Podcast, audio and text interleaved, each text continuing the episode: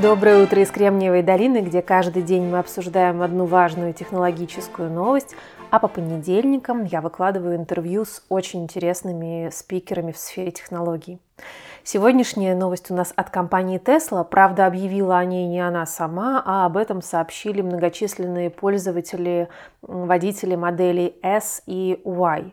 Дело в том, что в последнем обновлении Tesla активировала камеру внутреннего наблюдения за водителем, ну и, соответственно, салоном автомобиля.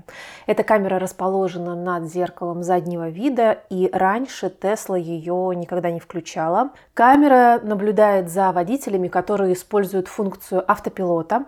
Раньше, если водитель убирал руки с руля, то датчики, которые там находятся, начинали издавать громкий звук, кричать и призывать водителя вернуть руки на автопилот. Но очень многие научились его обманывать, и, наверное, и вы, и я, мы много видели разных э, видео на YouTube и ТикТоке, где водители мало того, что не держат руки на руле во время использования автопилота, ну и вообще сидят на заднем сиденье сидении или рядом. Так вот, эм, понятно, что это все еще противозаконно. Водитель должен сам наблюдать за дорогой и держать руки на руле, когда использует автопилот.